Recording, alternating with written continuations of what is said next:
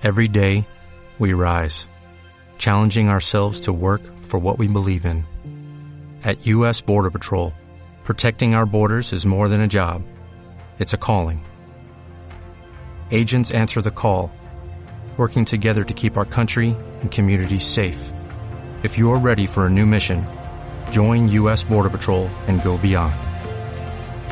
Learn more at cbp.gov/careers.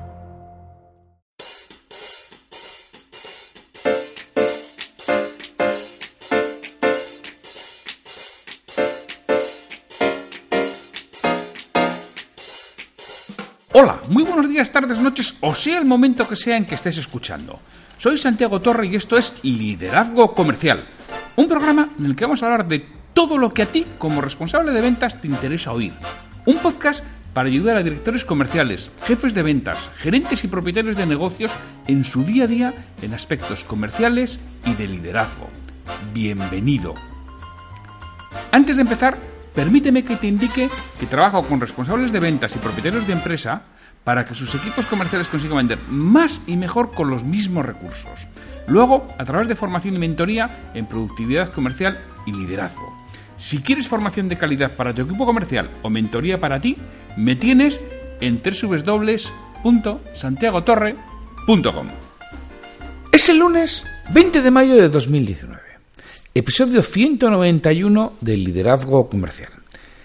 Los lunes, en esta temporada, tenemos un comentario de un libro sobre ventas, liderazgo o desarrollo profesional. Hoy es lunes, hoy tenemos un comentario del libro en concreto contra las grandes empresas gamificación de David Fernández Veloso.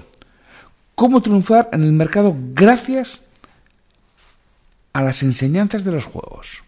De eso vamos a hablar. Así que, comenzamos.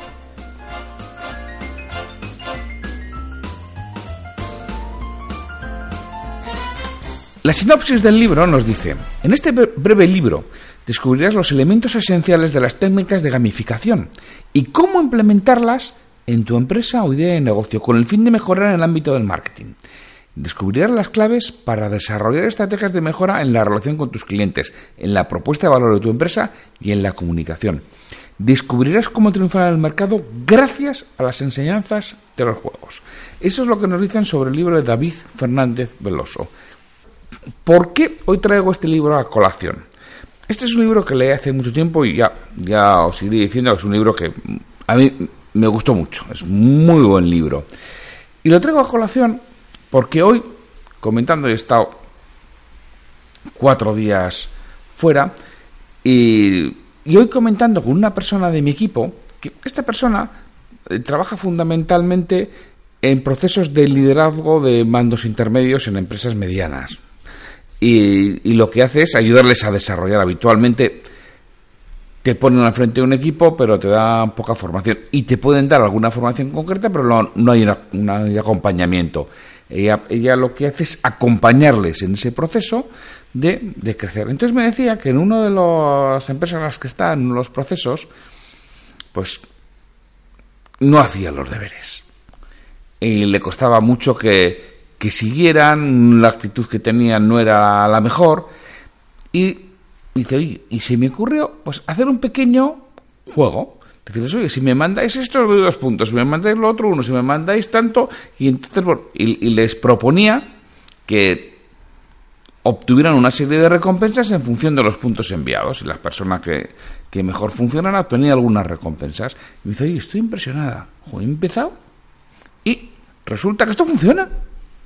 Que me empiezan a mandar las recompensas, se empiezan a picar entre ellos y hacerlo bien. Y dice, es impresionante como algo tan simple está funcionando. Y me dice, bueno, a ver si esto continúa, ¿no? Ya llevo tres o cuatro meses con ellos, me quedan otros cinco o seis, y a ver si esto continúa, pero estoy impresionada de, cómo funciona y creo que lo voy a, lo voy a intentar organizar mejor y ponerlo en otros procesos en los que estoy. Y entonces yo me he acordado de este libro, digo, hombre, pues yo, yo leí un libro sobre eso hace tiempo que además me gustó mucho y es lo que he hecho. He ido a la oficina, he cogido el libro y digo, efectivamente, aquí está el libro eh, contra las grandes empresas de gamificación, que no iba concretamente hacia esto, sino que va mucho más a la parte del marketing, ¿no? a la parte de, ventas, a la parte del desarrollo del aspecto comercial. Pero bueno, pues esta persona se había leído, lo, había cogido y lo, había implementado en su propio con su propio estilo, ¿no? Bueno, ya indudablemente se lo facilitaré y le diré, pues mira, aquí tienes ya alguna cosilla que te puede ayudar en ese proceso que has, comentado, que has comenzado. Entonces, bueno, el comentario de este libro, ya he dicho que a mí me gustó mucho en su día, ¿eh? y tengo unas anotaciones de, que es un libro bueno. Es un libro muy corto y muy contundente y realmente merece la pena cada céntimo pagado. Yo lo tengo en, en Kindle, ¿no? En, formato digital. Entonces, no vas a obtener un paso a paso ni ideas totalmente elaboradas, ¿eh? pero sí una motivación y una orientación sobre cómo implementar la gamificación en tu empresa. Lo vas a tener que hacer tú, pero el libro te va a facilitar inspiración suficiente a nada que la tengas y a nada que tengas un poco de conocimiento, te va a ayudar a ponerlo en marcha. Es realmente uno de los libros que releeré, es la nota que, yo tomaba para entenderlo más en profundidad y que me ayude a ponerlo en práctica. Realmente muy recomendable. Es un libro muy cortito que se divide en siete partes diferenciadas. Primero nos comienza a hablar de que la gamificación es una tendencia imparable. Nos dice que es una tendencia Imparable porque es inherente al ser humano. El ser humano nos apasiona el juego, nos apasiona la, competición, nos apasiona el relacionarnos con otros. El ser humano es social por naturaleza. Y nos dice, y además, las grandes empresas no van a arriesgar con la, con la gamificación y lo van a aplicar en procesos secundarios. Por lo tanto, dejan a las pymes una estupenda oportunidad. Y dice, mira, se puede aplicar a relaciones con clientes actuales o futuros para reformular la propuesta de valor de viejos productos o incluso para la comunicación basada en la gamificación. Por eso nos dice, es una tendencia que va a ir a más. Luego nos explica qué es la gamificación. Pues nos dice que no es más que la aplicación de los elementos y técnicas de los juegos para lograr un cambio de comportamiento de las personas. Un cambio de comportamiento que además debe realizarse de forma voluntaria y sea inconsciente. Les va a ofrecer a las personas diversión a cambio de modificar sus, conductas con el objeto o con el objetivo de que mejoren en su desempeño o con objetivos comerciales acordes con los intereses de, nuestra compañía, de nuestra empresa. Nos explica conceptos eh, diferentes de gamificación. ¿no? Por ejemplo, nos habla del juego del Monopoly de McDonald's. O otro ejemplo de gamificación es completar el perfil de LinkedIn que realmente ahí nos incita LinkedIn a tienes un, perfil medio no sé qué o ya tienes un perfil estelar y eres el máster del universo no pues es lo que te está viendo pero tú oye picas y lo haces no realmente es buenísima esta esta parte. Nos dice mira el primero el juego del monopolio de McDonald's se basa en motivaciones externas mientras que el segundo se basa en motivaciones internas.